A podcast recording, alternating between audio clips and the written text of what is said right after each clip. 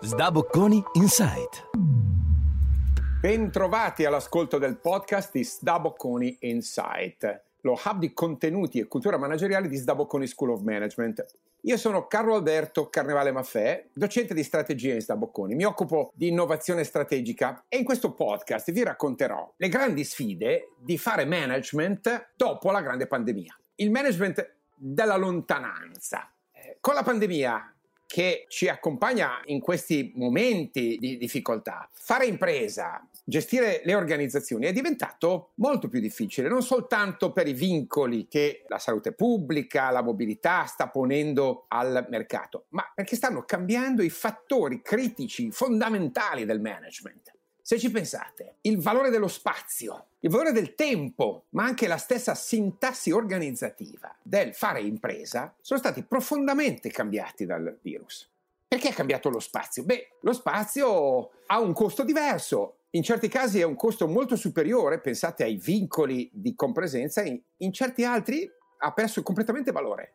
E anche qui pensate alla crisi che hanno gli spazi commerciali, alla crisi che hanno gli spazi di open space eh, degli uffici, con grandi torri costruite nel, nei centri città destinate a ospitare migliaia di persone, oggi deserte, e non solo deserte per la coda del lockdown, ma deserte prospetticamente, perché le imprese in questi mesi hanno capito che forse il modello di condivisione dello spazio e del tempo, come in un'antica tragedia greca che era basata sul principio dell'unità dello spazio e del tempo, ecco, quel modello da tragedia greca oggi non ha più senso e non ce l'ha per domani. Questo ovviamente ha impatti molto importanti sul futuro del lavoro, il futuro dell'organizzazione. Lo spazio ha anche un elemento importante. Nello spazio si sviluppava la teoria dell'impresa originale, quella di Ronald Coase, quella di Oliver Williamson sulla teoria dei costi di transazione, ovvero lo spazio era il luogo dei costi di transazione, il luogo in cui l'azienda interagiva col mercato e accedeva ai fattori produttivi esterni e ai propri clienti. Bene, ma quando il cliente è più o meno alla stessa distanza di un vostro collega, eh? just a click away, è chiaro che i costi di transazione diventano quasi uguali ai costi di coordinamento interni all'organizzazione.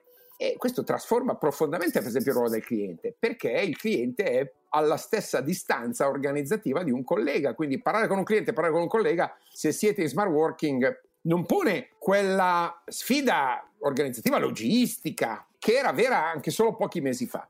E il principio è che a questo punto i confini dell'organizzazione cambiano. In questo senso c'è un impatto anche sulla sintassi organizzativa. Cos'è la sintassi organizzativa? È insieme dei linguaggi, dei processi, delle regole, dei task che noi rispettiamo quando ci coordiniamo con gli altri, quando ci mettiamo d'accordo per una riunione, quando dobbiamo scrivere un documento, quando dobbiamo fare un'offerta, quando dobbiamo acquistare un bene o un servizio. Tutti i processi fondamentali dell'impresa vengono ridefiniti, perché quella sintassi che prima era ci vediamo, ne parliamo, vi mando un'offerta, oggi l'intermediazione digitale ci costringe a ripensarli.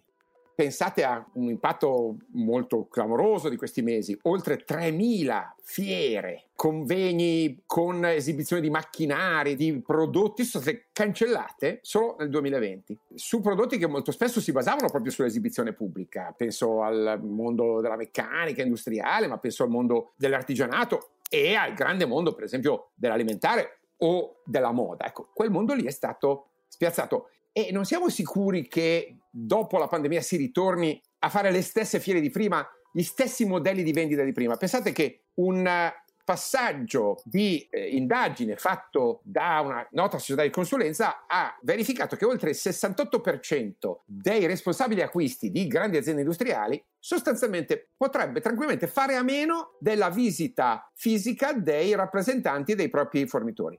Sostanzialmente dice questa grande maggioranza: state pure a casa vostra, metteteci a disposizione le informazioni in formato digitale, fateci vedere gli schemi, fateci vedere le, eh, le componenti di servizio, consentiteci di governare gli ordini, di gestire la, eh, la parte di assistenza e manutenzione a distanza, ma a noi tutto sommato può andare bene così. Non con la stessa efficacia, magari non con la stessa modalità, ma Tutto questo potrebbe non tornare ai vecchi tempi, così come potrebbe non tornare ai vecchi tempi la quota di lavoro. Indagini fatte negli Stati Uniti ci dicono che circa il trentacinque quaranta per cento delle persone sta sperimentando un lavoro a distanza, questo è vero anche in Europa, e due terzi di loro sarebbero felici di farlo in maniera, se non proprio permanente, almeno molto estesa. Alcune delle grandi aziende americane del settore della tecnologia hanno già sperimentato l'idea di uno smart working permanente, penso a Twitter, penso a Google, penso a Facebook. Ora, senza arrivare a questi estremi, però è chiaro che per chi fa management, per chi disegna processi organizzativi, per chi deve pensare a relazioni fra domanda e offerta, queste sono sfide importanti. Il management della lontananza diventa una componente fondamentale del nuovo modo di disegnare le imprese. E questo ve lo anche all'interno dell'organizzazione. Pensate a fare gestione del capitale umano, gestione delle relazioni interne, dove il concetto di interno è ancora legato a, eh, al ci troviamo tutti insieme davanti alla macchinetta del caffè, e oggi invece si scontra con una quantità di ore, di giorni passata dietro uno schermo, e quindi con lo sfarinarsi di quei legami taciti, di quelle componenti implicite della complessità organizzativa che ha sempre caratterizzato il lavoro comune nello stesso ambiente fisico. Ecco, anche lì, anche questa distanza sociale, che però ha risvolti economici importanti, riduzione del, del costo delle operation d'ufficio e di fabbrica, riduzione del, dei tempi di commuting, necessità viceversa di tutelare il lavoro fatto in condizioni remota, garantendo il diritto alla disconnessione, garantendo la sicurezza informatica, una grande minaccia anche quella, garantendo le componenti fondamentali di una sana procedura di gestione del capitale umano, l'educazione, il training permanente, ma anche soltanto appunto quegli aspetti più soft, la complicità, il trust, la fiducia, l'identità. Una sfida importante che dovrà in qualche maniera essere affrontata con nuovi strumenti, dove la tecnologia, che è la grande intermediazione di questo fenomeno, dovrà diventarne anche il grande abilitatore. E qui andiamo a vedere i dati, l'esplosione di questi mesi de- della quantità di investimenti che le imprese stanno facendo in piattaforme di collaborazione, in sistemi di condivisione di conferenze, no? Tassi di crescita in tripla cifra, utenti delle più grandi piattaforme di collaboration mondiali, da Teams a Zoom, che sono passati da poche decine di milioni a centinaia e centinaia di milioni. E questo è un grande regalo che il virus ha fatto alle piattaforme digitali americane e cinesi, no? E l'Europa anche qua è rimasta un pochino spiazzata da questa migrazione forzata. Per non parlare ovviamente dell'e-commerce, che ha subito un grande shock, probabilmente verrà in parte riassorbito, però anche qua un enorme spostamento di milioni, centinaia di milioni di utenti che hanno abbattuto le barriere anche psicologiche dell'utilizzo dei meccanismi digitali. Per chiudere, quindi, cambiano i processi interni, ma cambiano anche le transazioni esterne, che subiscono una radicale reintermediazione tramite tecnologie digitali, con il peccato che in gran parte sono finite sotto il controllo di piattaforme oligopolistiche. Cambia l'accesso al mercato sia nei processi B due C, cioè per il consumatore finale, sia in quelli B due B.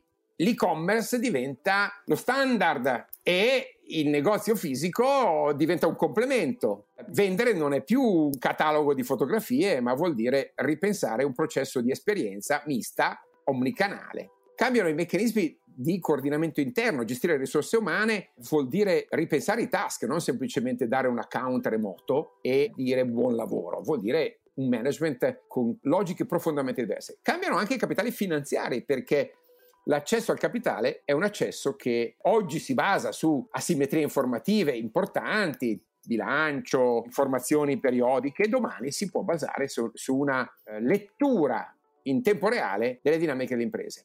È un quadro affascinante, è un quadro sfidante, che porta il management a riflettere profondamente sul suo ruolo, sul eh, dovere e sul potere del fare impresa.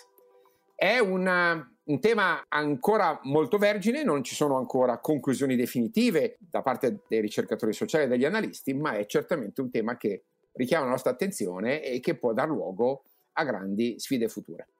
Concludiamo qua. Io sono Carlo Alberto Carnevale Maffè, docente di strategia in S D A Bocconi, e vi rimando al prossimo podcast di S D A Bocconi Insight. Grazie.